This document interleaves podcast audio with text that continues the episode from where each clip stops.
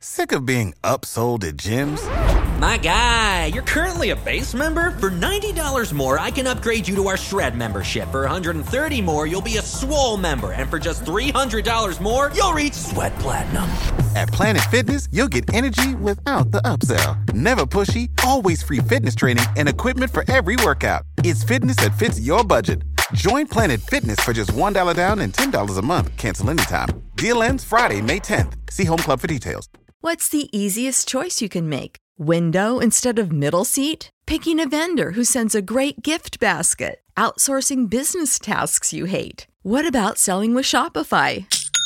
Whether you're selling a little or a lot, Shopify helps you do your thing, however you cha-ching. Shopify is the global commerce platform that helps you sell at every stage of your business. From the launch your online shop stage to the first real life store stage, all the way to the did we just hit a million orders stage. Shopify's there to help you grow. Whether you're selling scented soap or offering outdoor outfits, Shopify helps you sell. Wherever and whatever you're selling, Shopify's got you covered. Sign up for a $1 per month trial period at shopify.com slash try. Go to shopify.com slash try now to grow your business, no matter what stage you're in. Shopify.com slash try. Fantascientificast, puntata numero 24.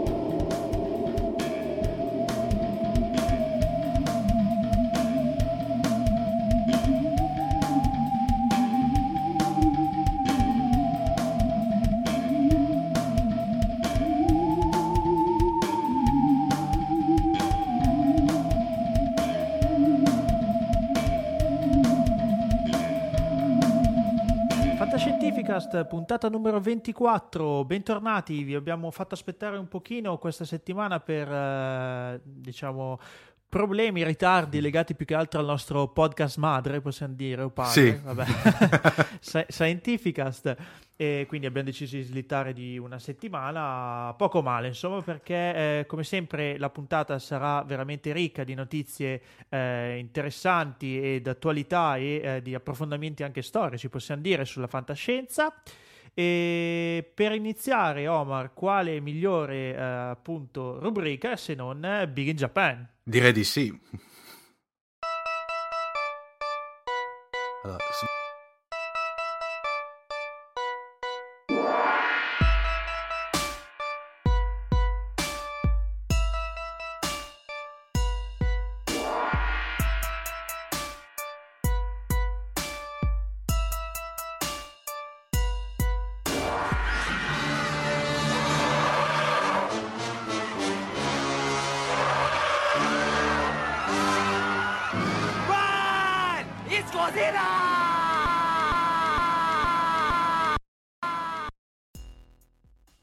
dicevo, abbiamo fatto attendere, ma oggi per eh, questa rubrica Big in Japan, eh, Omar, che cosa è in serbo per noi? So che è una cosa, qualcosa di veramente di grosso, vabbè, quello è scontato. Sì, ma, eh, di grosso ma anche di, a questo punto di famoso. Eh, diciamo che Paolo, per introdurre il film, che dopo lasciamo un minimo di suspense, faccio una breve introduzione. Dopo il fallimento di Daikaju Baran, vi ricordate in una precedente puntata di Big in Japan, eh, che si è rivelato un abbastanza soprattutto in, in, Giappone un grosso flop nel 61 la Toho che è la casa di produzione eh, di, di, di, Godzilla per intenderci decide di realizzare un film con un nuovo mostro ma ripercorrendo le tematiche eh, della natura che si ritorce contro il genere umano, quello che si era un po' visto per intenderci in Rodan, il mostro alato, anche questo qui già visto For, in una puntata forse di è la primissima Japan. rubrica che avevamo fatto. Esatto, esatto, esatto. Eh, allora, la sceneggiatura di questo film viene ricavata dal racconto Shunkan Asashi di Shinichiro Nakamura, eh, Yoshi Oa e Takehiko Fukunaga. Eh, e per la volta in questo film si vede che un, un mostro, un kaiju, diciamo per dirla alla giapponese, non semina, eh, semina deliberatamente terrore e distruzione. Questa volta parliamo di un altro mito dei Kajuega, cioè di Mosura, meglio conosciuto qui in Occidente come Motra. Mosura.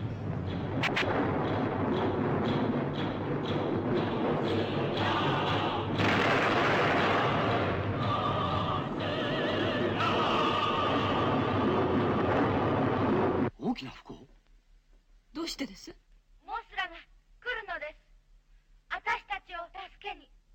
モスラ。モスラ発見。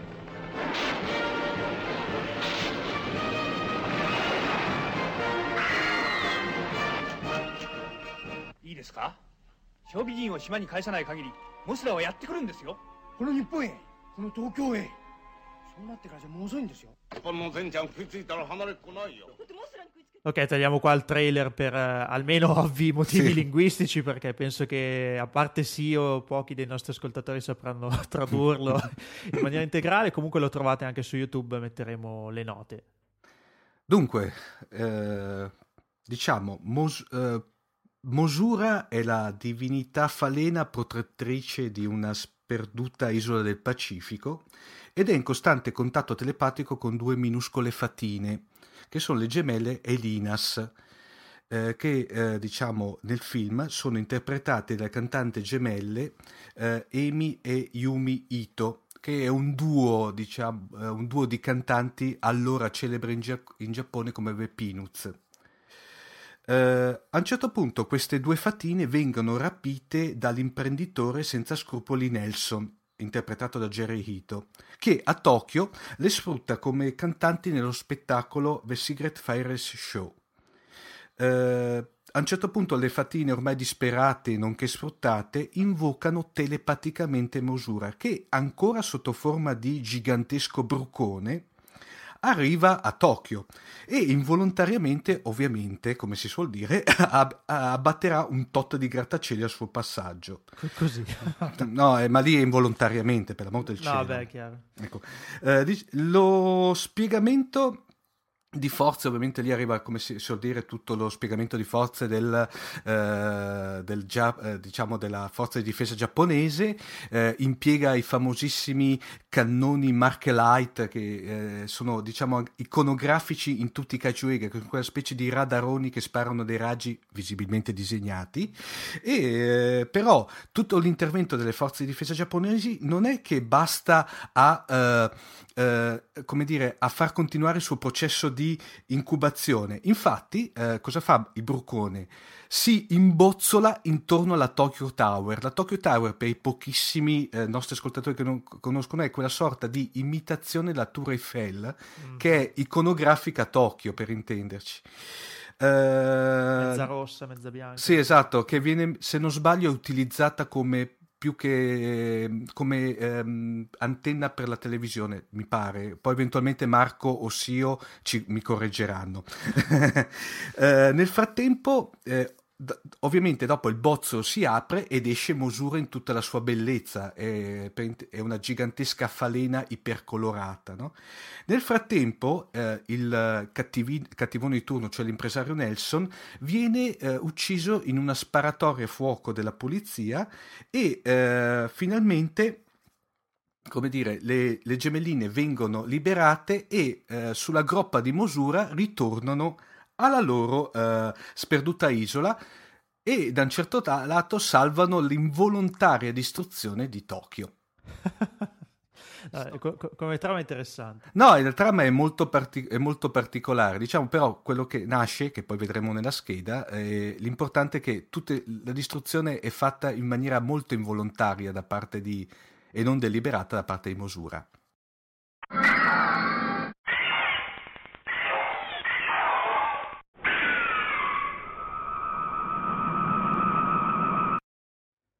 Sviscerata un pochino la trama, quindi che lasciamo poi ai nostri ascoltatori scoprire nei suoi dettagli, arriviamo a una discussione, una scheda critica del film, Omar.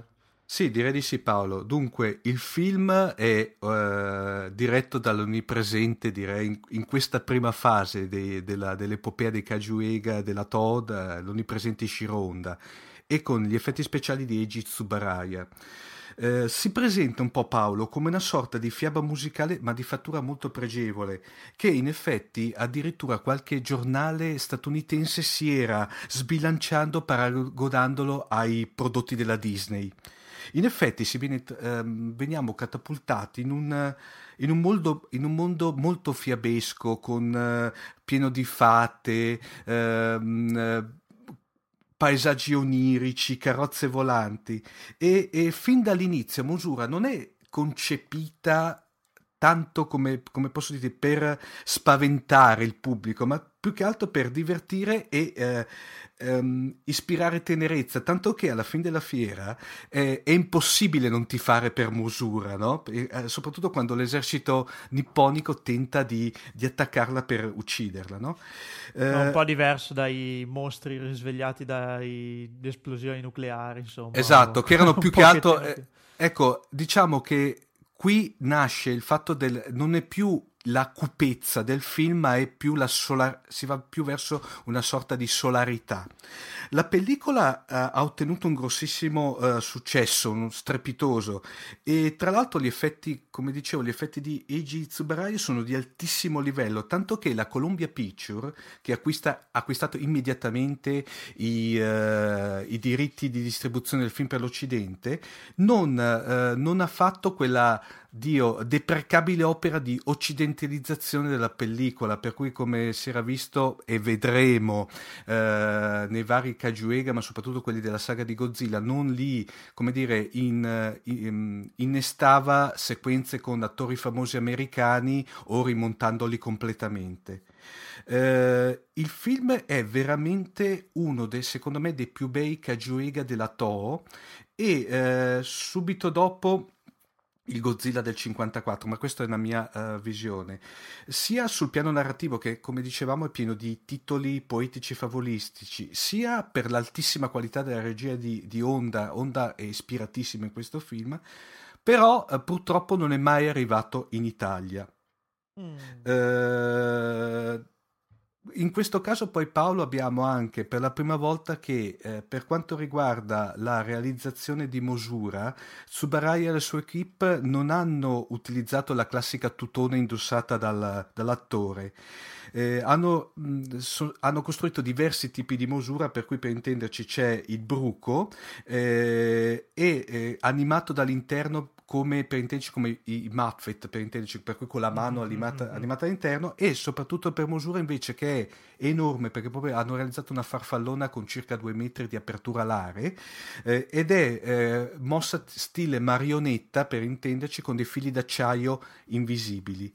È bellissima, tra l'altro, nella nel film la scena in cui lei in cui Mosura Bruco si imbozzola intorno alla Tokyo Tower eh, Iconografica. Sì, ma veramente, è veramente una scena molto bella, secondo me. In, uh, in, quanto mostro al femminile, perché ricordiamo che Mosura, in questo caso, sappiamo uh, in maniera ben precisa il sesso, per cui è una, è una, è una donna, una ragazza Mosura, incarna, se vuoi, un po' madre natura, e tra l'altro, non a caso, il nome occidentalizzato di, di Mosura, cioè Motra, ha un po' una, un'assonanza con mother, madre, no? cioè madre. Sì ed è, eh, è, il film tutto, se vuoi, è una metafora ecologistica decisamente esplicita. Eh, e tra l'altro, nelle, perché Mosura poi diventerà una sorta, uh, con, continuerà nel, sia nella saga di Godzilla sia in film espressamente dedicati a lei, nelle sue eh, apparizioni future divent- interverrà ogni qualvolta l'equilibrio biofisico della Terra in pericolo e eh, diventando, se vuoi, da un certo lato la nemica giurata di Godzilla, di Gojira, cioè che rappresenta, se vuoi, Paolo l'inquinamento per antonomasia. E però, se vuoi, da un certo lato, eh, se vuoi, anche la coscienza di Godzilla, che è un personaggio, Godzilla, un po' controverso, no? Eh, per quanto riguarda velocemente Paolo e gli interpreti, oltre alle due secondo me molto carine sia come personaggi le due gemelline Ito abbiamo da segnalare nella parte di eh, Junichiro Fukuda il celebre comico giappone, in Giappone ovviamente Freki Sakai che era già stato mattatore assoluto in una film parodia eh, mh, giapponese sui film americani invasione extraterrestri che era Frankie no Uchujin, che vorrebbe dire grosso modo uh, Frankie e gli invasori spaziali, che era uh, diretto da uh, Sugai e prodotto da Nikatsu, che vedremo più avanti ha prodotto un altro bel f- Kajuega che era Gappa, il mostro che minacciava il mondo. Ecco. Bene, diciamo che abbiamo sviscerato abbastanza questo bellissimo kaiju. Oh, ma faccio un attimino una digressione. Sì. Si sta avvicinando luglio, arriverà il film dei kaiju americano, finalmente. Ma allora... Ovvero ovvia- sto parlando di Pacific Rim. Allora, guarda, io ho visto i tra- allora, se i trailers mantengono, mantengono le, le Le promesse. direi che ci siamo. Eh, direi che eh, le promesse a suo tempo erano state, almeno per quanto riguarda il sottoscritto, e come si suol dire, qui mi assumo le responsabilità delle mie affermazioni. eh, per quanto riguarda i Cajuega, eravamo rimasti molto delusi da parte di Cloverfield. Cloverfield, secondo me, era la grossissima occasione mancata. Pacific Rim invece mi sembra molto notevole. Però Paolo, io rilancio una mia, una mia domanda alla, come dire, alla, all'et- non tanto all'etere ma al web. Eh, che avevo già postato eh, sul nostro canale Facebook. Ma a questo punto, secondo te, Paolo, non siamo pronti per un bel film in live action sui super eh, robot nagayani?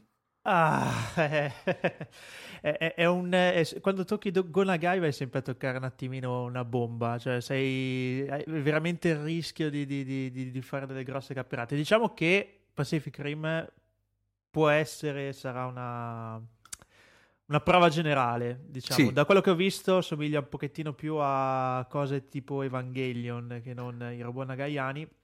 Vedremo. Non c'era so. su- era, era citato in un bellissimo articolo su fantascienza.com che diceva eh, Gundam contro Godzilla. Era bellissima come definizione.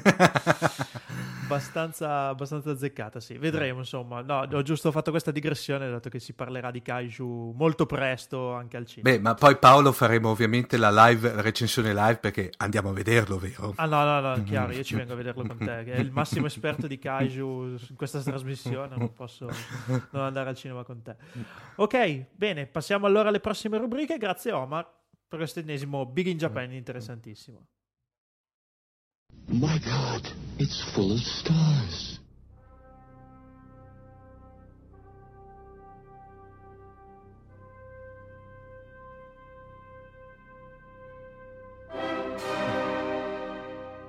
Dunque, eh, benvenuti all'albero della fantascienza Gold Edition con il nostro Cylon Prof. Ciao Massimo. Ciao a tutti, ciao Omar, tutto bene? Ma sì, dai, si campa, reduci dai eh, come dire, nefasti della formazione del governo, però vediamo. Eh, vabbè, ancora non c'è il governo nel momento in cui noi registriamo, ma eh, quando ci eh. sarà la quando uscirà la puntata, immagino che lo avremo. Diciamo che è stata una settimana densa di avvenimenti. Dunque, ma, eh, Massimo, ci- anche oggi ci parlerai di un altro mostro sacro della fantascienza Golden Age, giusto? Eh sì, direi che stiamo andando avanti nel nostro itinerario per conoscere i gran maestri della fantascienza, come Mm. peraltro eh, diciamo, questo titolo è un titolo anche ufficiale, una volta forse Mm. magari troveremo il tempo di parlarne, nel senso che c'è proprio un premio per i gran maestri della fantascienza. E eh, il protagonista della serata è uno scrittore che nella mia personale formazione fantascientifica eh, è venuto a fianco a Theodore Sturgeon per una serie di circostanze, non di scelte. Mi è capitato di leggere in un certo periodo della mia vita romanzi eh, diciamo un po' a, come, di- come dire, turni alterni di questi due. Uno era Sturgeon e l'altro è Clifford Simac. Oh, Clifford Donald Simac, eh, che è uno scrittore che si posiziona appunto a pieno titolo nell'albo dei gran maestri della fantascienza, con una produzione se non vastissima, eh, certamente molto intensa, con una serie di romanzi, numerosissimi racconti, che ha vinto come vale la- come per ogni gran maestro della fantascienza, ovviamente, tutti i premi del settore, Hugo, i Nebula e via così, e, ehm, e che si, si- si posiziona come arco temporale anche proprio in quello che viene ritenuto appunto il periodo della fantascienza Gold Edition come diciamo qui su Fantascientificast. E cioè sostanzialmente tra, nei- nei- tra gli anni 50 e 70 vai eh, in cui si era arrivati alla piena maturità del concetto di filone fantascientifico tu lo conoscevi Omar? lo conosci? Ma eh, diciamo che io di, di Simac conosco quello che secondo me, almeno nella mia, come dici te, nella mia personale top 10 di, di libri è entrato sicuramente in quella che potrebbe essere definiti, eh, chiamata la zona UEFA, no? come si suol dire. Ah, in Coppa UEFA. Esatto. che direi che City, eh, cos'è, tradotto in italiano con anni senza fine, diciamo che quello è veramente un, un romanzo che segna, direi.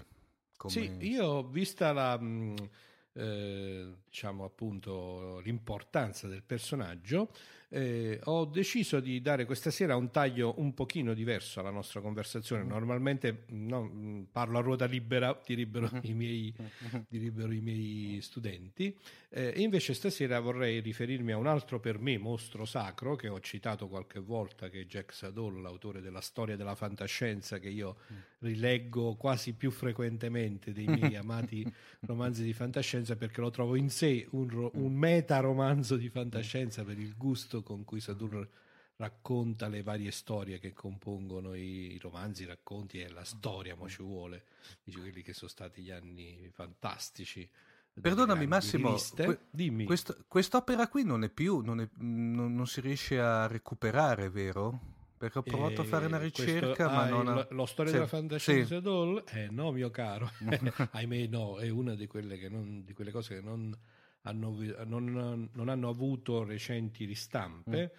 L'edizione che ho io è del 1975. Mm-hmm. Ahimè, l'ho comprata che avevo 15 anni e mi ha fatto veramente da manuale delle giovani marmotte, da, grande, da guida galattica dell'autostoppista. Eh, da, dire, da, guida Michelin di tutto un po' nell'introduzione della, della fantascienza anche perché eh, Sadol racconta la fantascienza quella delle riviste che è mm. poi quella che ha caratterizzato gli anni d'oro della fantascienza, sì. no? era l'epoca delle grandi riviste e i romanzi anche più belli, anche più importanti, spesso uscivano a puntate su queste riviste. Mm. Poi diciamo l'epoca dei romanzi già rilegati, completi da 300, 400 e poi via così, con lo scivolare del fantasy 3.000, 4.000, eh, 30.000, 40.000 pagine, ecco non era venuta ancora e quindi è anche molto divertente vedere come di anno in anno, di, di mese in mese, no, si sviluppa questa storia della fantascienza. Mm. Come dicevi tu di Simac, eh, sicuramente un romanzo di riferimento e che anche storicamente forse è il primo che ha avuto eh, grande successo, c'erano state... Eh, c'erano state altre opere che però non avevano destato grande attenzione, questo è del 1944 4 eh, nasce appunto come poi una raccolta di racconti, quindi nasce come un mm. primo raccolto, racconto intitolato proprio City, città, mm. che dà luogo a una serie di racconti che poi vengono raccolti con questo stesso titolo a formare questo romanzo completo. Vado a leggere subito Saturn. Mm. City è uno dei rari capolavori della fantascienza. Il tema generale, che supera largamente i limiti posti dal primo racconto, è la scomparsa progressiva della razza umana dalla Terra a favore di quella dei cani, divenuti intelligenti in seguito alle operazioni praticate dall'uomo su alcuni esemplari canini. L'uomo abbandona la Terra per andare su Giove, dove grazie a una metamorfosi fisica conoscerà la felicità piena. I cani, un robot chiamato Jenkins e alcuni umani della famiglia Webster, i cui antenati furono i promotori dell'esperimento che rese intelligente i cani, restano soli nel nostro mondo. A questo tema si mescola quello degli universi paralleli, poiché a poco a poco i cani sono costretti a passare su un'altra terra, abbandonando il nostro vecchio mondo alle formiche, che sono diventate la specie dominante. È un romanzo molto bello, filosofico, poetico, dal tono immediato, un'opera letteraria nel vero senso del termine. Chiuse le virgolette di Jack Sadol.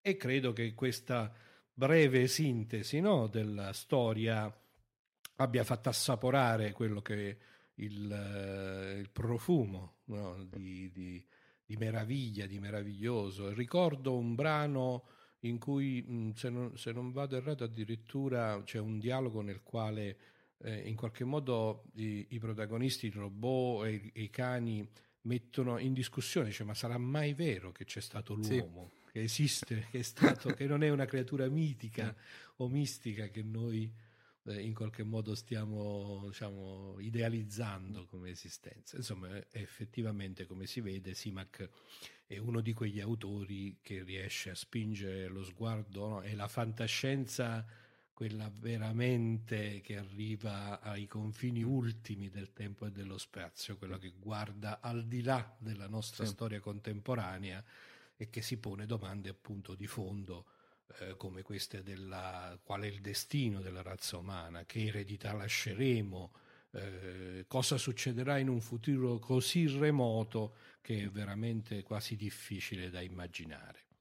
E quindi il primo doveroso eh, omaggio che va reso a questo autore è la lettura di questo suo grande capolavoro. Ma ehm, non ci fa aspettare molto e cambia tema eh, Simac con, quando poi diciamo nel 1950 fa uscire un romanzo intitolato Preda temporale, Time and Again, eh, che ehm, introduce un altro tema che in realtà è uno di quelli eh, classici, archetipici della fantascienza, cioè quello degli androidi sostanzialmente, e in particolare il riconoscimento dell'uguaglianza dei diritti tra gli androidi e gli umani che li hanno creati. Questa uguaglianza, sto di nuovo citando Sadol, sembra essere propugnata nel libro scritto dal protagonista del, rom- del romanzo, Asher Sutton, o più esattamente nel libro che egli scriverà, dato che all'epoca in cui il romanzo inizia, Sutton non ha mai manifestato l'intenzione di mettersi a scrivere, tanto più che è morto. Hm. Ma Sutton ritorna sulla Terra e ritorna su un'astronave che non è in condizioni di volare, senza aria, senza viveri, senza combustibile. Ritorna nel momento in cui un uomo del futuro chiede a Christopher Adams, capo e amico di Sutton, di ucciderlo a vista appena mette piede sulla Terra. Simac ha realizzato una gigantesca avventura temporale che per la nobiltà dei sentimenti e la delicatezza dell'analisi psicologica dei personaggi è molto diversa dalle opere della vecchia fantascienza. Si tratta di un testo veramente maturo che corrisponde perfettamente alla definizione della rivista. Questo è stato pubblicato su aiuto aiuto uh, uh, Unknown. Eh, sostanzialmente quello che Sadol appunto ci fa, oltre al racconto, al breve racconto della trama che spero abbia emozionato i nostri ascoltatori e te quanto emoziona me. A me le avventure temporali, devo dire la verità, quando sono ben scritte effettivamente fanno correre un brivido lungo la spina dorsale, no? Sì, e sì. questi scenari nel quali il protagonista è morto, però ritorna, però bisogna ucciderlo a sì. vista appena ci mette piede eh. sulla terra e scriverà un libro che non ha ancora scritto ma che cambierà il destino dell'umanità queste cose Beh, sono quelle se non vi piace sì. una cosa così no, la no, ma, non fa per voi ma eh, Massimo no? cito la, il capitano Catherine Genoway che dice i paradossi temporali sono bellissimi ma creano le grandi mal di testa assolutamente sì assolutamente sì questo è assolutamente vero però nello stesso tempo ti fanno venire quella voglia di sì. dire vediamo questo stupido dove vuole arrivare, vediamo mm. cosa sta succedendo, mm. che effettivamente appunto è un'altra delle grandi caratteristiche che eh, mi hanno fatto innamorare della fantascienza, no? questa appassionante eh, sfida a cercare anche da un punto di vista letterario no? di costruire delle storie sì. che siano plausibili nella loro plausibilità. Eh, cosa che ahimè si è un po' persa molto spesso oggi, no? Nel, sia nella lettura dei romanzi che nei film, in realtà forse anche sbagliato dire si è un po' persa, è che farlo è veramente difficile, i capolavori sono pochi e ricordando la legge di Stargeon, mm. che il 90% di qualunque cosa tipicamente non vale niente, anche nelle storie Ma... temporali il 90% è difficile poterci credere. Tra l'altro hai detto benissimo, guarda Massimo, eh, ne parlavamo questo weekend con il mio, sai che beh, te e Paolo lo conoscete di fama, il mio amato cugino Dario, che tra l'altro saluto perché è un nostro ascoltatore. Il super collezionista, proprio... giusto? Esatto, bravissimo. E parlavamo proprio della capacità che avevano gli scrittori della Golden, edi- eh, della Golden Age, per cui in questo caso lui eh, proprio parlava di Van Vogt, proprio di costruire letteralmente universi. Esatto universi che hanno una loro consistenza. Sì, che non consistenti. Ti... Eh, la cosa anche molto bella è che in questo periodo è abbastanza rara l'opera molto lunga. Cioè, questo è diciamo, quello che secondo me dà il tocco di quanto grandi, dà il senso, scusami, di quanto mm. grandi siano questi scrittori, è il fatto che riescono in 250 pagine, 300 pagine, mm. a farti entrare in un universo, come dicevi tu, completo, mm. Convincente, e che non c'è bisogno di 50.000 pagine per farlo. No? Sì. Poi ci sono anche tante serie che magari nella, nel, diciamo, nell'estensione temporale sono riuscite a dare un senso di questo tipo, però eh, ci sono anche tantissime altre situazioni in cui invece alla fine più particolari ci metti e peggio è. Il vero scrittore, il vero poeta è quello che è capace di evocare e di convincerti, no? di evocare certe sensazioni, sì. di convincerti di certi scenari mm. senza bisogno di buttarla lì giù per migliaia di pagine. Sì. Adesso mi sono alienato tutti quelli che amano invece no, no. Eh, la scrittura di lunghissimo corso, eh, ma vabbè, tant'è, insomma, comunque in questo periodo storico a cui spesso facciamo riferimento con questi scrittori tra gli anni 50 e 70, il taglio medio del romanzo era quello tra le 200 e le 300 pagine, non di più. Dunque, quindi abbiamo parlato anche dei temi temporali. Eh, a seguire un altro grande romanzo di Simac, molto famoso, eh, che ha il titolo italiano L'anello intorno al sole, The Ring Around the Sun, questa volta una traduzione abbastanza eh, letterale. Eh, è simpatica perché l'idea, diciamo, di fondo, anche questa è stata ripresa abbastanza spesso è sostanzialmente quella diciamo, degli universi paralleli e in particolare l'anello intorno al Sole è fatto dalle terre, dalle diverse, diciamo, viene da, da ambiente, eh, diciamo, da tecnico dei computer, direi istanze. Ci, sì. ci perdoneranno tutti coloro che invece non sono addentro al settore. Eh, diciamo, le diverse terre che è possibile immaginare l'una prossima all'altra come a formare una sorta di anello intorno al Sole, che questa volta è un anello costituito dai tanti da Terra 1, Terra 2, Terra 3, Terra 4, Terra 5.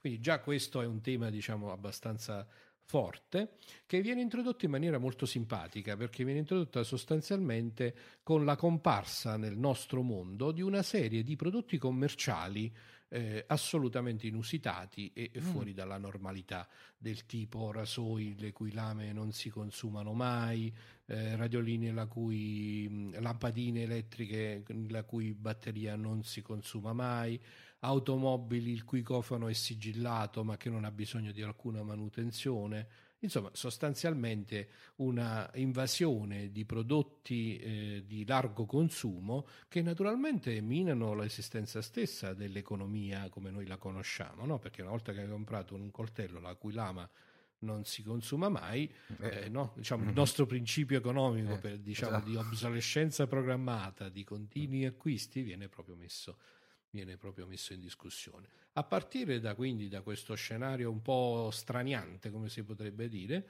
eh, c'è la scoperta di questa esistenza di mondi paralleli uno vicino all'altro e eh, la scoperta di una mm, eh, se, anche c'è un altro tema classico che è quello dei mutanti perché eh, nel romanzo viene introdotta l'idea che ci sono delle persone che hanno appunto il potere, la capacità di passare da un mondo all'altro e questa capacità è il frutto di una mutazione. Quindi ci sono questi due temi che si intrecciano, la storia di quello che può accadere se entrano a contatto no, realtà diverse provenienti dai monti paralleli e la storia dei mutanti mm. che in qualche modo hanno questa capacità di saltare da una terra all'altra fino a rincorrersi in questo anello intorno al Sole. Eh, anche questo è un romanzo che io considero abbastanza bello, non all'altezza dei primi due, ma è sicuramente molto interessante da leggere.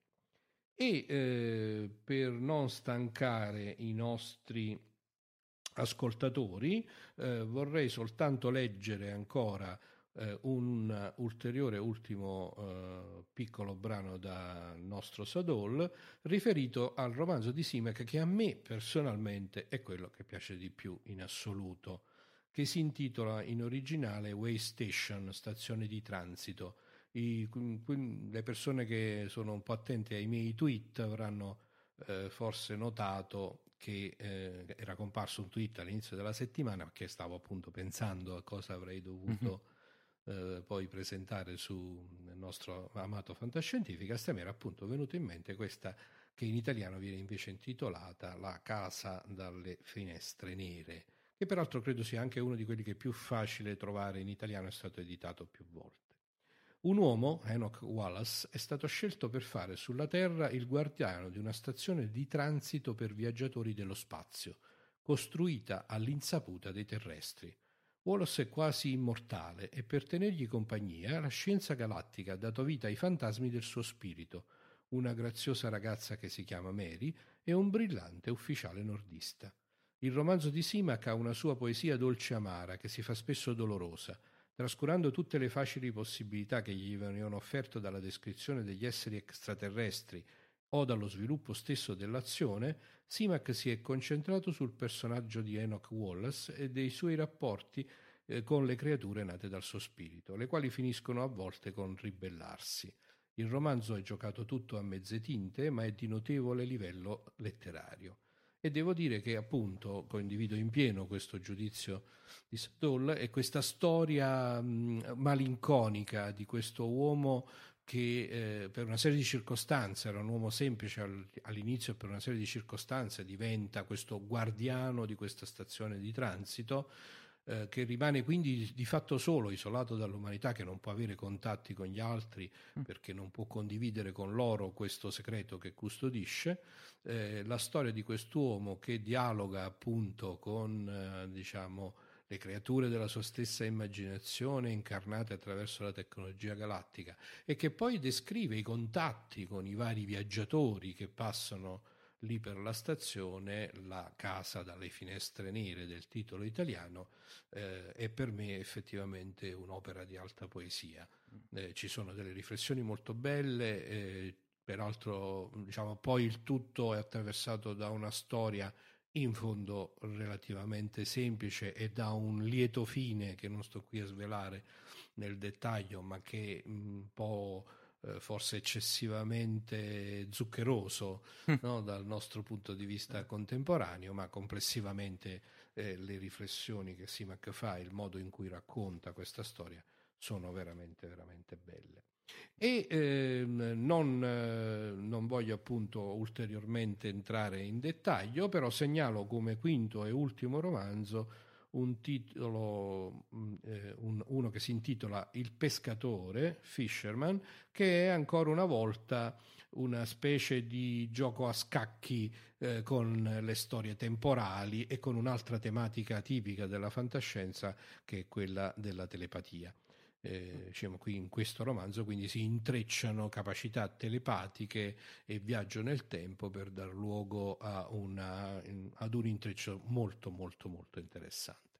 Simac poi andrebbe, va eh, amato e approfondito anche in numerosi racconti eh, che ha pubblicato, alcuni dei quali hanno vinto il premio Hugo, ma qui mi fa piacere eh, poter indirizzare i nostri ascoltatori a una chicca che ho scoperto invece stasera girando sulla rete in cerca no, di riferimenti eh, per approfondire la chiacchierata su Simac ed è cioè che il nostro caro amico Silvio, so- Silvio Sosio, uno dei, uno dei come possiamo dire, marinai a bordo della sì, nave esatto. di Fantascientificast, eh, ha scritto eh, e pubblicato su fantascienza.com un, um, un, approfondimento, un articolo intitolato Conoscere Clifford Simac, quindi che è facilissimo, basta cercare Clifford Simac su Google e eh, tra queste, tra le primissime eh, linee in italiano compare appunto questo articolo in cui Silvio riprende sostanzialmente, descrive eh, i, i, vari romanzi che ho io ho introdotto e che ho presentato, ne aggiunge anche altri e quindi questo può essere un buon punto di partenza per chi voglia conoscere in maggior dettaglio Simac. Raccomando, se avete proprio poco tempo e siete eh, quindi costretti a centellinare, a fare una serie di ordine di priorità, se non riuscite ad accedere alle pieghe dello spazio-tempo in modo da far sì che le vostre giornate durino 48 o 72 ore, vi raccomando di leggere almeno La casa dalle finestre nere e di farmi sapere se vi è piaciuta così come è piaciuta a me.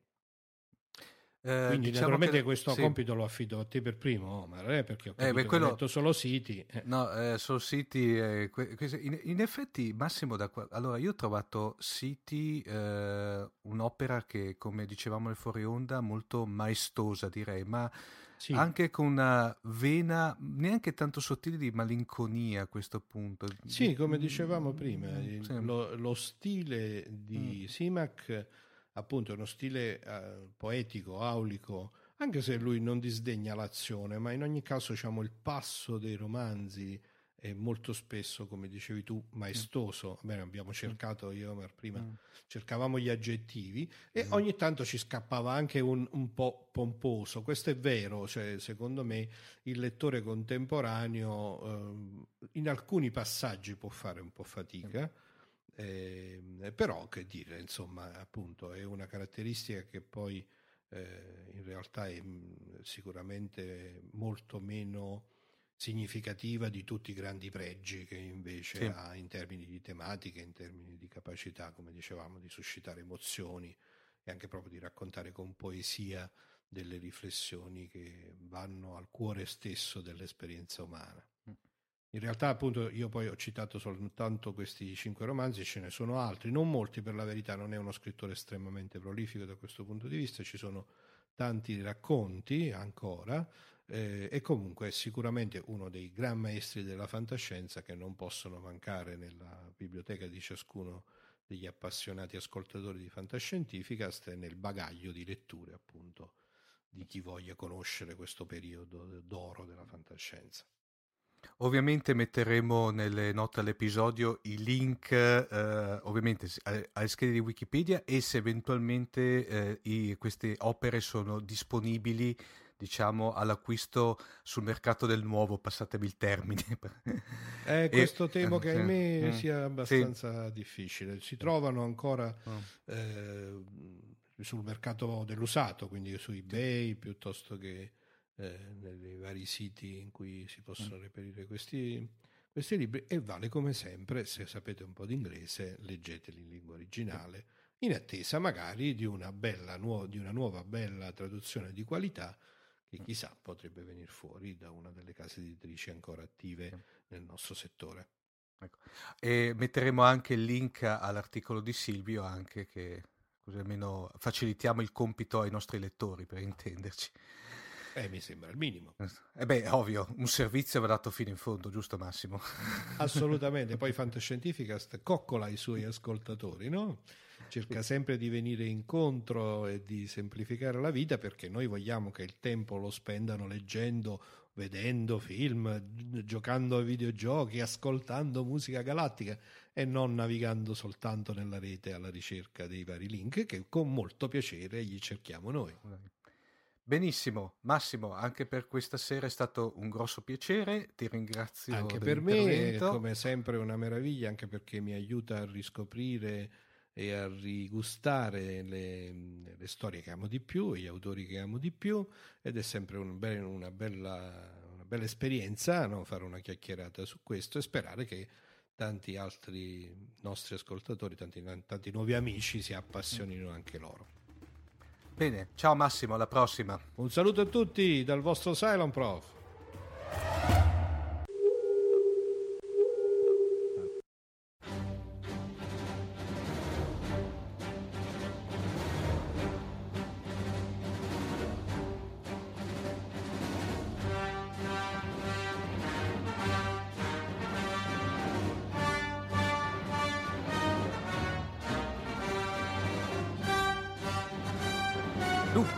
rubrica The Dark Side of the Screen abbiamo qui il nostro signore dei sit preferito, Giacomo Luccarini. Giacomo, chi mazzolerai buonasera, questa volta buonasera. con la tua spada laser?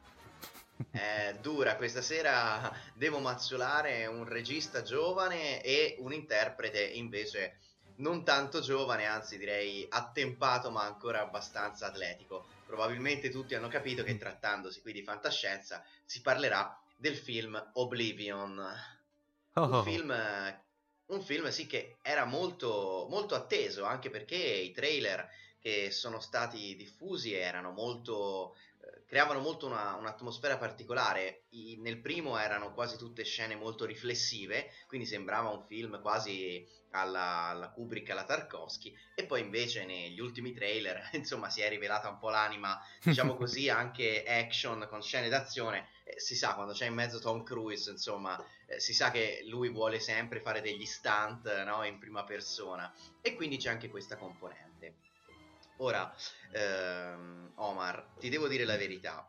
Eh, Oblivion è forse, dopo averlo visto, perché non voglio rivelare troppo della trama, visto che comunque sì. ci sono delle diverse svolte, che è bene che chi non l'ha ancora visto lo vada a vedere e se le goda tutte interamente. Però è, possiamo dire, un punto di arrivo quasi della fantascienza, di questo, di questo lungo secolo di fantascienza che abbiamo vissuto. Ci sono dentro tantissimi temi, tanti, tanti, tanti dei temi che abbiamo visto nella fantascienza degli ultimi anni. E, e quindi è un po' un film che da una parte non inventa niente, dall'altra frulla un po' di tutto in un'amalgama comunque abbastanza mh, buona, visivamente veramente bella, perché il regista è Joseph Kosinski, ehm, l'autore di Tron Legacy, uno che visivamente è mh, veramente molto, molto bravo. Poi eh, forse più interessato appunto al lato visivo che a quello narrativo di, di un film. Però questo Oblivion costringerà, eh, volenti o nolenti, chi si vorrà confrontare con la fantascienza al cinema, ma anche forse narrativamente, a diventare per forza originale, a spremersi le meningi, perché dopo questa opera veramente abbiamo toccato il livello di saturazione dei temi, delle possibilità, dei, dei racconti, delle inquietudini, delle distopie fantascientifiche che veramente ormai sono state raccontate in tutte le salse, in tutti i modi e addirittura quando non erano più originali, raccontati quindi tutti insieme in questo, in questo frullatore. Mm. Eh, non so tu Omar se avevi visto qualche, qualche, trailer di questo film in particolare. Sì, ho, ho visto il trailer, non ho visto il, il film, ma era, era, come dire il programma che dove, dovessi andare a vedere, però dopo per una serie di eventi non sono andato a vederlo. Comunque il trailer ecco, in effetti... Avrai, concord- avrà, esatto. Il trailer concordo con te col fatto che questo eh, trailer in crescendo, questa serie di trailer, di trailer in crescendo, ma anche fuorvianti secondo me da un certo lato.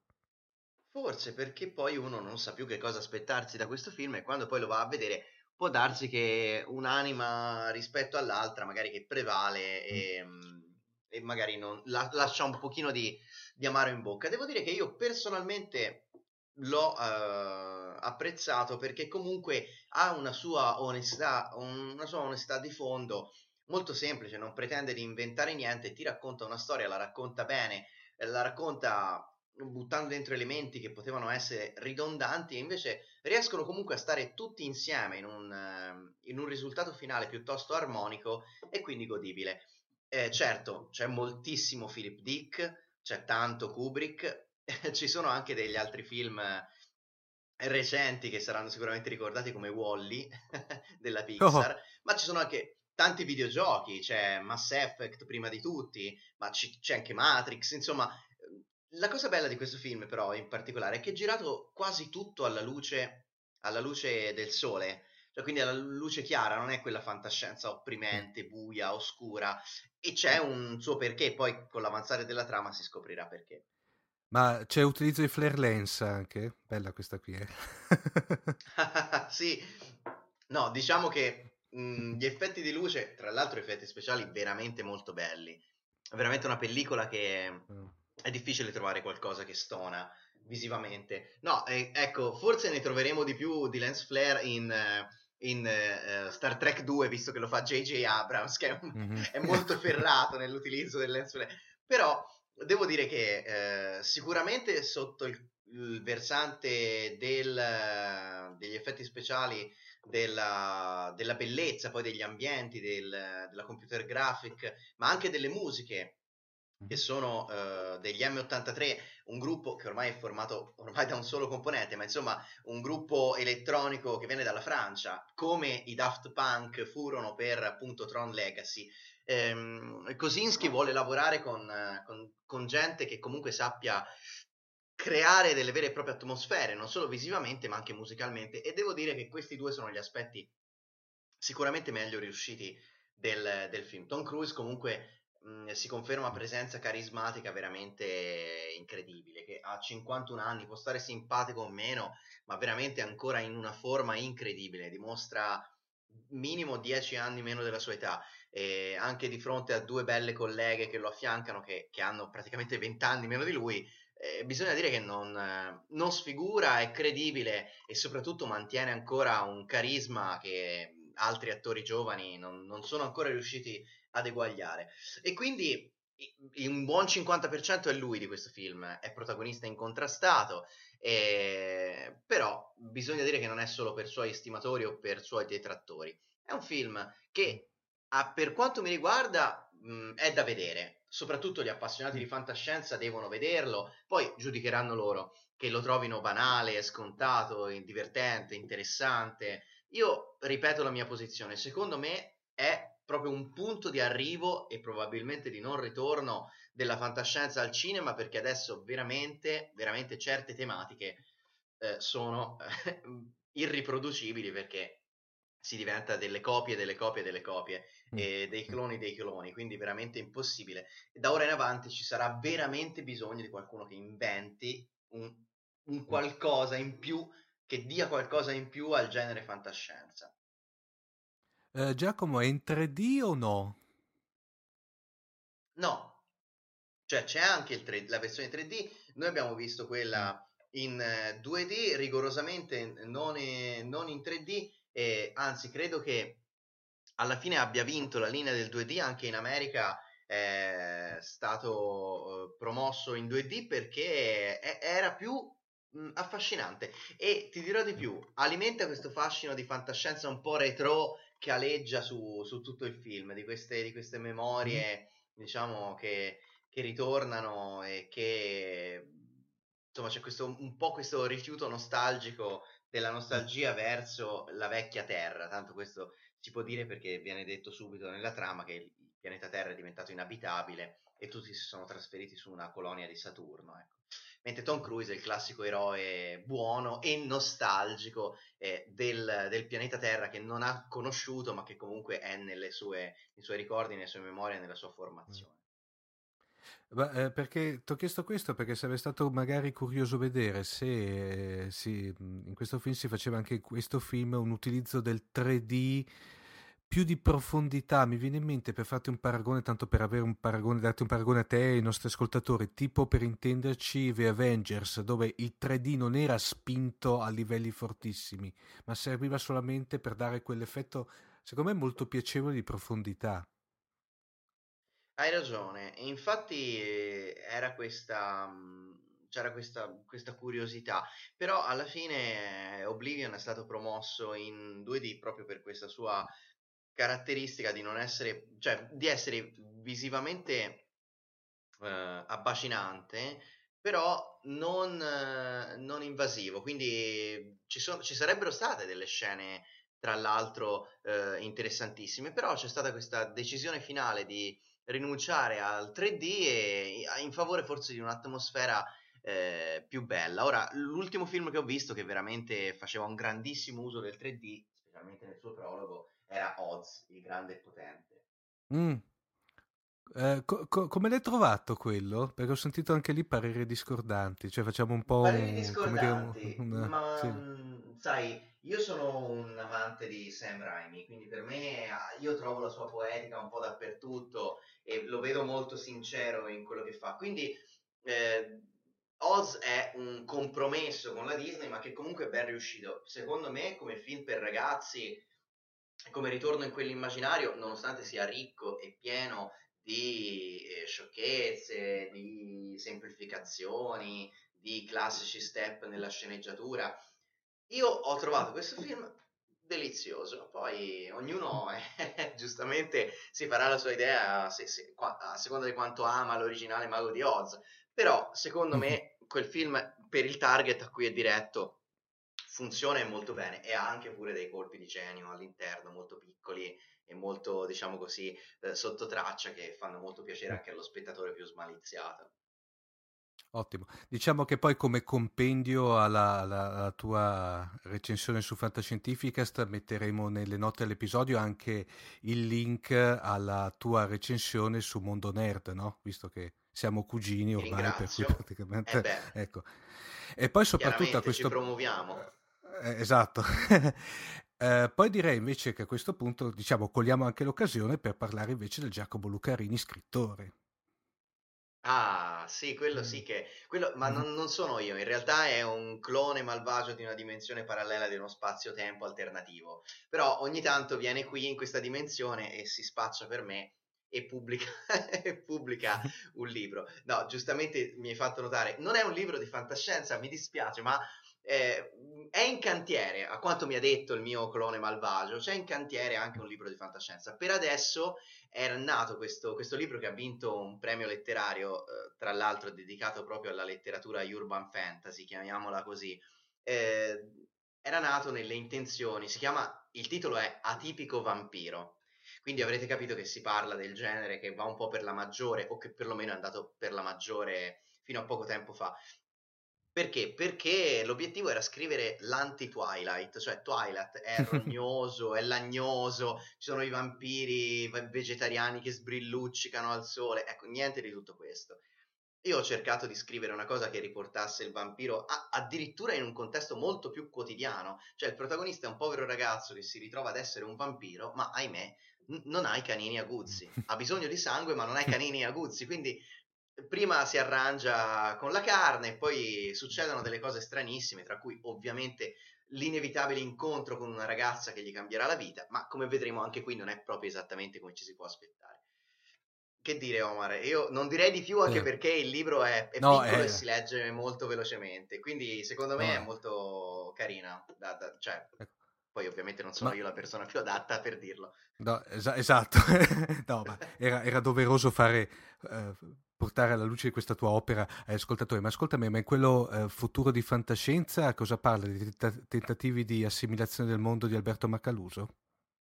Sarebbe molto bello e ti dirò che forse, forse potrebbe anche rientrarci un personaggio un, un po' macalusiano, ma non, non, voglio dire troppo perché sennò poi lui si incuriosisce e viene da me e mi, mi fa le domande.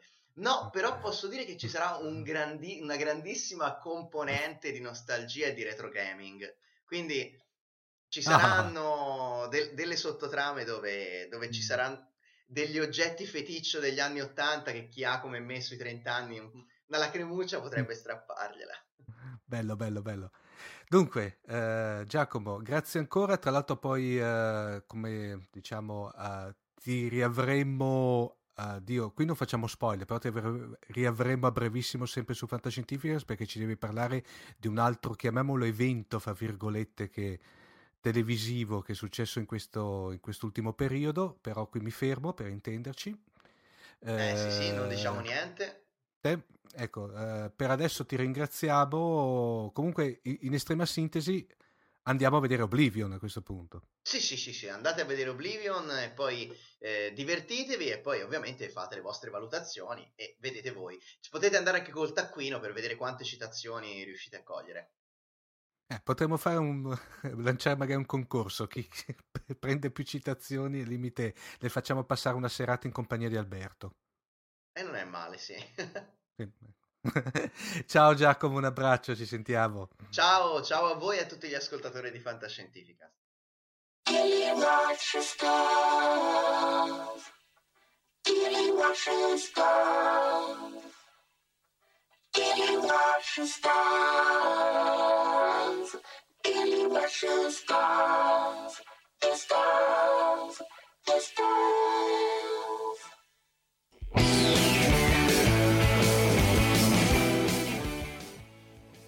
Dunque, per l'angolo della fantascienza declinato al lato rosa abbiamo, dopo direi quasi una lunga assenza, il piacere di riavere con noi la nostra Sonia.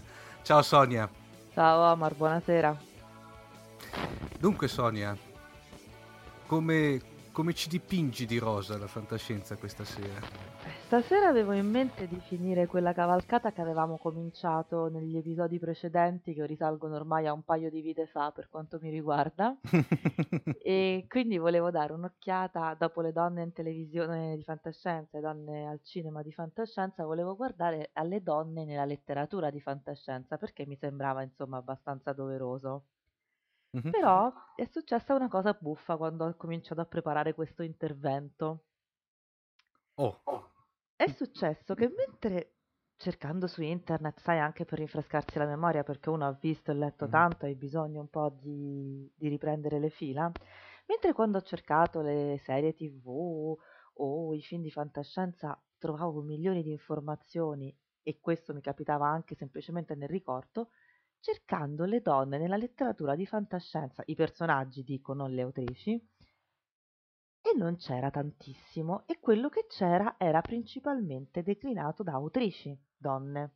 Mm.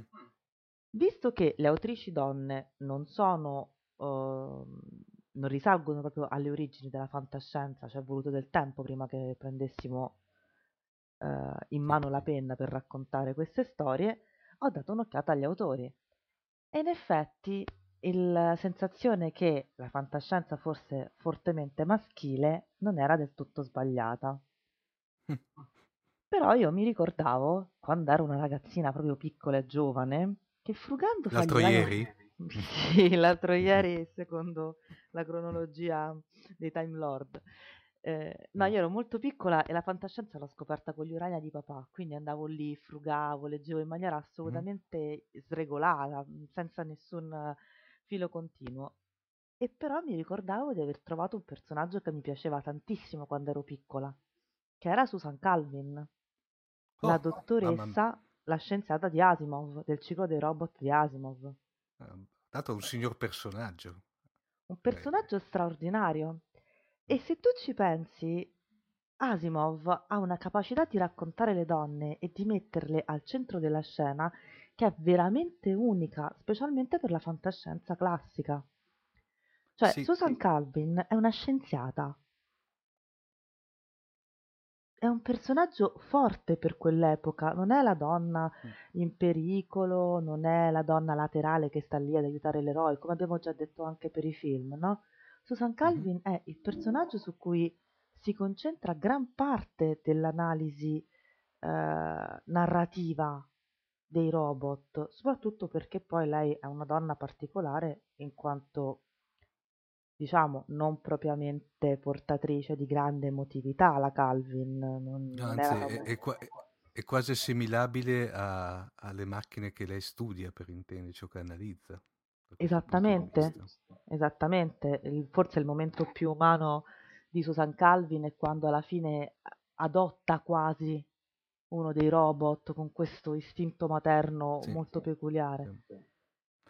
Oppure, oppure eh, sempre nella raccolta de- di iRobot mi ricordo quell'altro dove lei viene in quel, in quel bellissimo eh, bra- eh, diciamo, racconto che è l'Ayer Boujard dove lei viene praticamente presa in giro dal robot sì. e ha quell'istinto veramente che secondo me è, fa vedere de- dello stesso personaggio i, i, due la- i, due, i, due lati della medaglia per intenderci. Da una parte, come dicevi te, la Susan Calvin molto do- dolce di quello dell'adottare il robot, dall'altra invece la Susan Calvin quasi vendicativa. Esattamente, anche perché si presuppone che una scienziata per quanto in un mondo di fantascienza, che comunque però è arrivata a quei livelli di importanza, mm. di, di, potenza, sì. sicuramente non è un, un'anima gentile, fragile no. e tenera.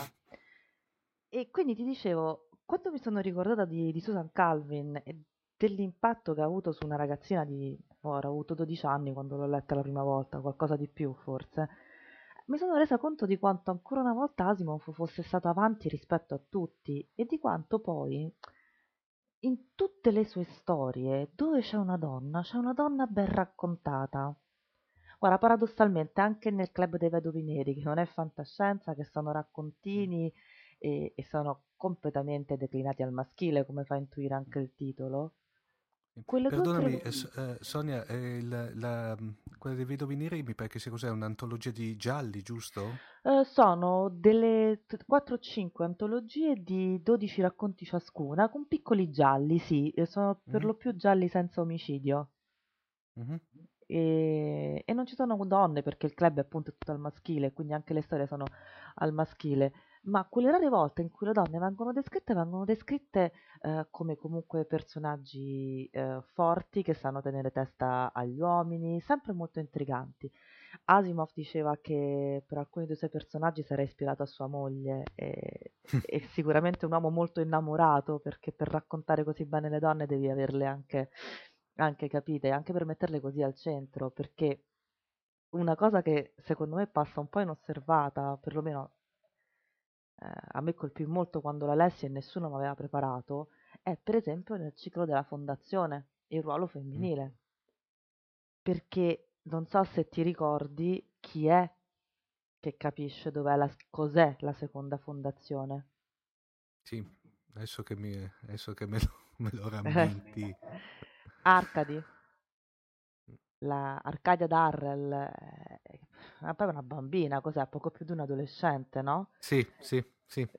Che cioè, pensaci oggi, pensala oggi ci sembra normale, vabbè, un adolescente. No, ai tempi in cui fu scritta la fondazione non era così normale, una, un adolescente, donna, protagonista centrale in un romanzo di fantascienza. E Tra l'altro poi un'ascendenza epoca, epoca- esatto, poi epocale come quello praticamente del, del ciclo della fondazione. Sì, eh, ti ripeto, sicuramente un po' passano inosservate perché non è che eh, cioè, una volta che hai incontrato Seldon tutto il resto diventa secondario.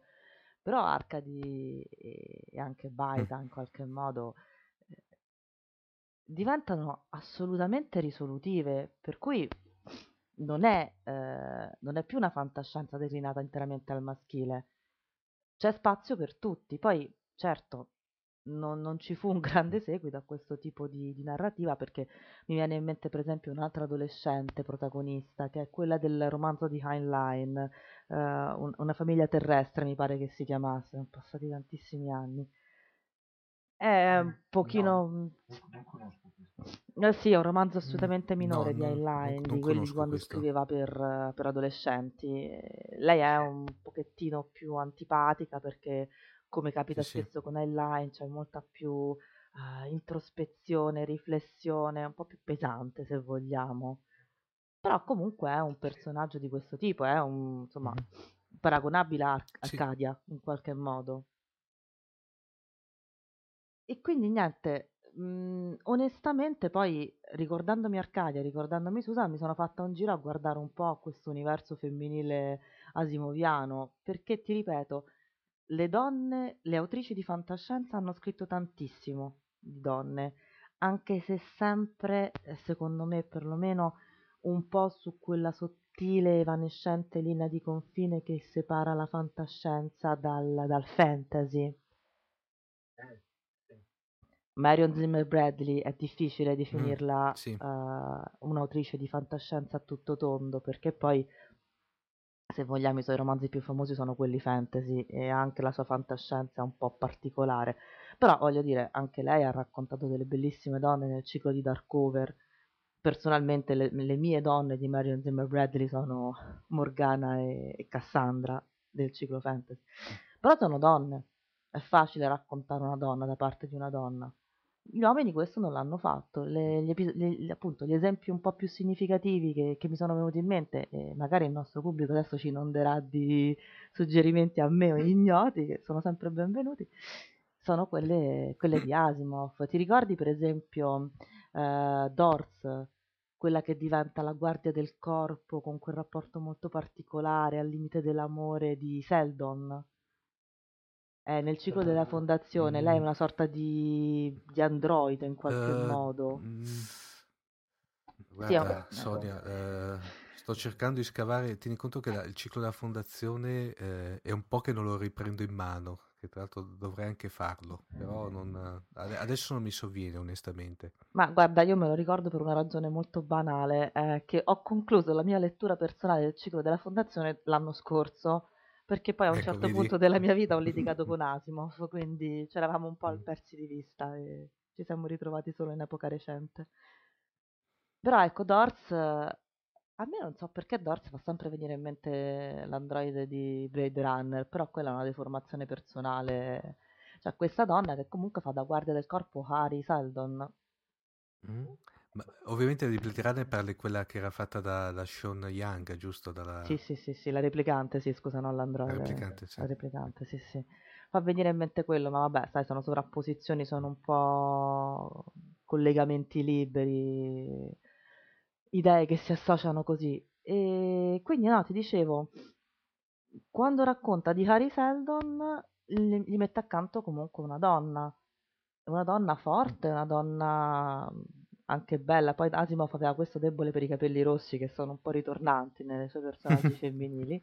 Credo che la moglie li avesse a occhio così. E ugualmente anche il personaggio dal nome per me impronunciabile, Bliss, la Gaiana, l'abitante di Gaia, che, ehm, che aiuta altri due personaggi della fondazione in una loro eh, ricerca, eh, usufruendo di questo suo oh, potere di percepire le emozioni umane e di insomma, anche un po' di leggere nel pensiero, perché appunto Gaiana è quindi particolarmente collegata con la Terra, eccetera, eccetera.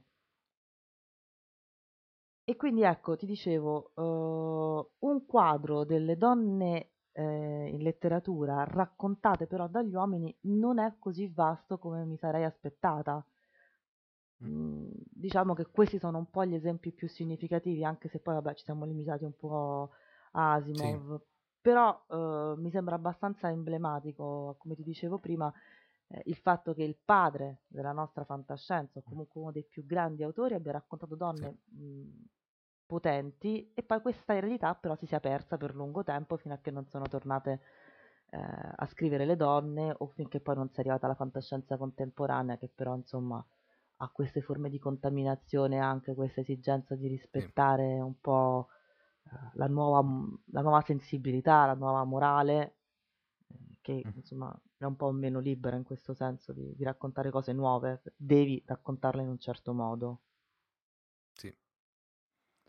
No, diciamo che in, in effetti concordo con te Sonia per quanto riguarda il discorso soprattutto nella, nella, nella cosiddetta Golden Age che poi tra l'altro è anche il, se vuoi il, il, il, raggio d'azione di Massimo De Santo da questo punto di vista, però in effetti figure eh, femminili eh, eh, descritta tutto tondo, in effetti, tranne veramente la Susan Calvin o pochissimi altri esempi, mi viene in mente per esempio, adesso su due piedi, tutta la sorellanza Bene Gesserit del, del ciclo di Dune. Sì, certo, sicuramente le donne in Dune ci sono e sono potenti. Io l'ho amato pochissimo Per- Dune, faccio questa però- confessione pubblica. Però devo dire la verità, lì forse ci avviciniamo più verso gli anni 60, secondo me, per cui è già un periodo che è completamente imparagonabile rispetto a quello della fondazione che se non ero dovrebbe essere circa dieci anni prima, se non di più anche. Sì, qualcosa del Prima hai genere. citato Heinlein, Heinlein secondo me anche lì, eh, io mi ricordo, tranne alcune figure femminili più che descritte di contorno in Lazarus Long l'Immortale, che è un bel tomo che però consiglio a tutti gli ascoltatori, ma poi mi ricordo anche magari tieni le, le varie Carmersita di, di Starship Trooper, che però anche lì personaggi veramente abbozzati o quantomeno eh, rientranti nei, nei canoni della, della donna nella fantascienza negli anni 50, per cui la classica da una parte la principessa stellare urlante mi viene in mente per la Screaming Queen praticamente. Assolutamente, poi vabbè, Heinlein è un po' un caso particolare perché comunque risente molto di queste sue, eh, secondo me, eh, tendenze filosofeggianti, per cui a volte la narrazione dei personaggi e anche la narrazione stessa il suo punto di vista, grandi personaggi in altri casi. eh. Asimov è stato assolutamente nuovo in tutti i sensi, secondo me, anche perché il fatto che non abbia avuto Sì. bisogno neanche per un istante né di ricordarlo a te né di cercarlo io, dopo che sono- siano passati 24 anni dalla lettura, ricordarsi esattamente il nome del personaggio vuol dire che si è scolpito nella pietra della letteratura in qualche modo. Susan Calvin guarda, tutti. Susan Calvin veramente è stratosferica. Tra l'altro poi è forte perché secondo me Susan Calvin è il classico uh, personaggio non, non, volutamente personaggio, passami il termine. In che senso? O no? Nel senso che me la vedo praticamente come, come nel contesto del quadro, dove però dal quadro uh, esplode fuori. Assolutamente sì, sì, sì, sono d'accordo. Uh, c'è anche un po' una forma di resistenza del personaggio nel, da, dal, dal, diventare così potente. Asimov non sembra volerla descrivere perché diventi così centrale, sì. eppure lei lo diventa nonostante...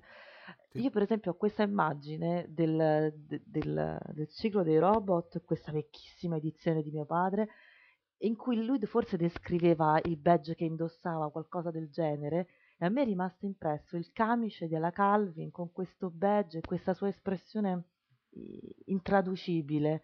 E ti ripeto, sono passati 24 anni dal, dall'ultima lettura. È veramente potente. Io sono, sono grata al fatto che in qualche modo c'è stato qualcuno che ha anticipato poi la possibilità di, di, di rispecchiarsi in personaggi diversi da quelli canonici se tu pensi a Susan Calvin, non può non venirti in mente X-Files e Dana, perché sì, sono figlie. Sì. Una del, eh, è una storia che prosegue, è un quadro che adesso insomma abbiamo più o meno completato con tutte le possibili lacune, eh, però vedi che poi alla fine tornano tutti. La scienziata ce l'aveva suggerito uno dei lettori, degli ascoltatori in uno dei commenti, la scienziata interpretata da Jodie Foster in Contact siamo più o sì. meno sempre in quella, in quella, corrente e lui ne è stato il capostipite, quindi non possiamo che... Sì, la vedo più in contact, eh? come se dovessi, eh, infatti io se dovessi dare veramente un volto, diciamo, di, di attrice a Susan Kelvin, eh, la, in effetti la Jodie Foster me la vedrei perfetta. Sì, sicuramente sì, anche perché ha quel che di sovrumano Jodie Foster che mm, insomma, non, non è che istichi molto le confidenze.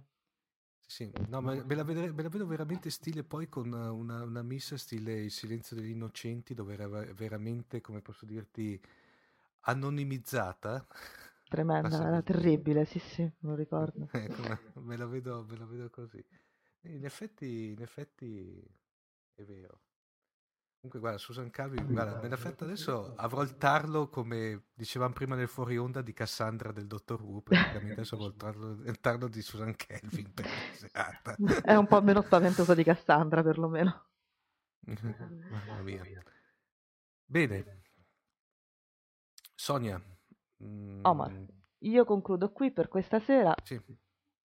Guarda, ti ringraziamo, eh, come dire, anche per il tuo, ri- diciamo, eh, possiamo dirlo, rientre nel, nel, nell'equipaggio. Caspita, è stato come al solito, non dico devastante, ma poco ci manca, perché ovviamente dai sempre degli, dei, dei, dei, spunti che dopo verranno esplosi letteralmente dentro nei commenti all'episodio, ma come, come te dicevi giustamente prima, siamo qua, giusto? Per rispondere. Per Assolutamente sì. Se se c'erano degli spunti ben, ben, vengano, come si suol dire. Assolutamente. Sonia, sì. grazie ancora. Grazie a te. E, e ci sentiamo alla prossima. Alla prossima, ciao. Ciao.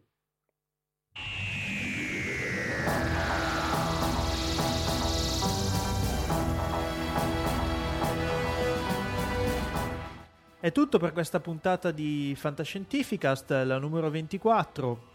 Omar si è dato molto da fare perché in questo periodo sono abbastanza preso da questioni lavorative, quindi praticamente si è fatto lui tutta la puntata che mi sono riascoltato e poi giusto abbiamo fatto le parti di introduzione. Questo giusto, è, è, è giusto darti mm. il merito, Omar, secondo me. Ma perché, per Fantascientificast questo ed altro. Perché è stata veramente una fatica e mi hai dato veramente una mano. Comunque, ehm, siamo in conclusione di puntata, dicevo, eh, noi vi ringraziamo tanto per eh, il vostro sostegno, i vostri commenti, il vostro continuo sostegno alla pagina di Facebook che cresce sempre, anzi mi raccomando fatela, diffondetela anche sulle vostre bacheche perché Nicolò che ne cura i contenuti è veramente una fucina di... Una fucina di tutto. Di tutto, possiamo dire così. Eh, vi ringraziamo anche per il sostegno economico che state dando da un po' di tempo a Fantascientificast e vi assicuriamo che eh, presto faremo i primi investimenti anche per eh, migliorare la qualità audio del podcast. Spero che potrete già apprezzare qualche piccola modifica che stiamo facendo che sicuramente rende la qualità migliore. Eh, so- soprattutto miglioreremo quella che sarà la, la, la qualità delle, delle, prese dirette, insomma, quindi vogliamo fare un investimento mirato in quella direzione perché ci è stato molto, molto, diciamo, caldeggiato, possiamo dire così. Sì. Eh, contatti? Allora, direi abbiamo beh, la nostra pagina, il nostro sito web che è www.fantascientificast.it, abbiamo la nostra casella di posta elettronica che è info-fantascientificast.it, abbiamo i canali social per cui eh, pagina Facebook, Twitter che ci trovate con chiocciola fantascicast e Google+. Ovviamente potete trovarci anche sul Windows Phone Store e Windows Store di Windows 8 con le applicazioni dedicate eh, alle quali potrete eh, diciamo accedere e eh, ascoltare tutti i nostri podcast, leggere le note. So che Luca Di Fino, che è il creatore di queste app, sta anche facendo degli aggiornamenti ultimamente, quindi se siete utenti Windows Phone o Windows 8 eh, la app di Fantascientificast e l'app di Scientificast ovviamente sono un must, ovviamente gratuite. È tutto, ci risentiamo tra un paio di settimane con eh, nuove interessantissime notizie dal mondo della fantascienza. Da Paolo Bianchi un caro saluto. E anche da Omar Serafini. Ciao. Ciao.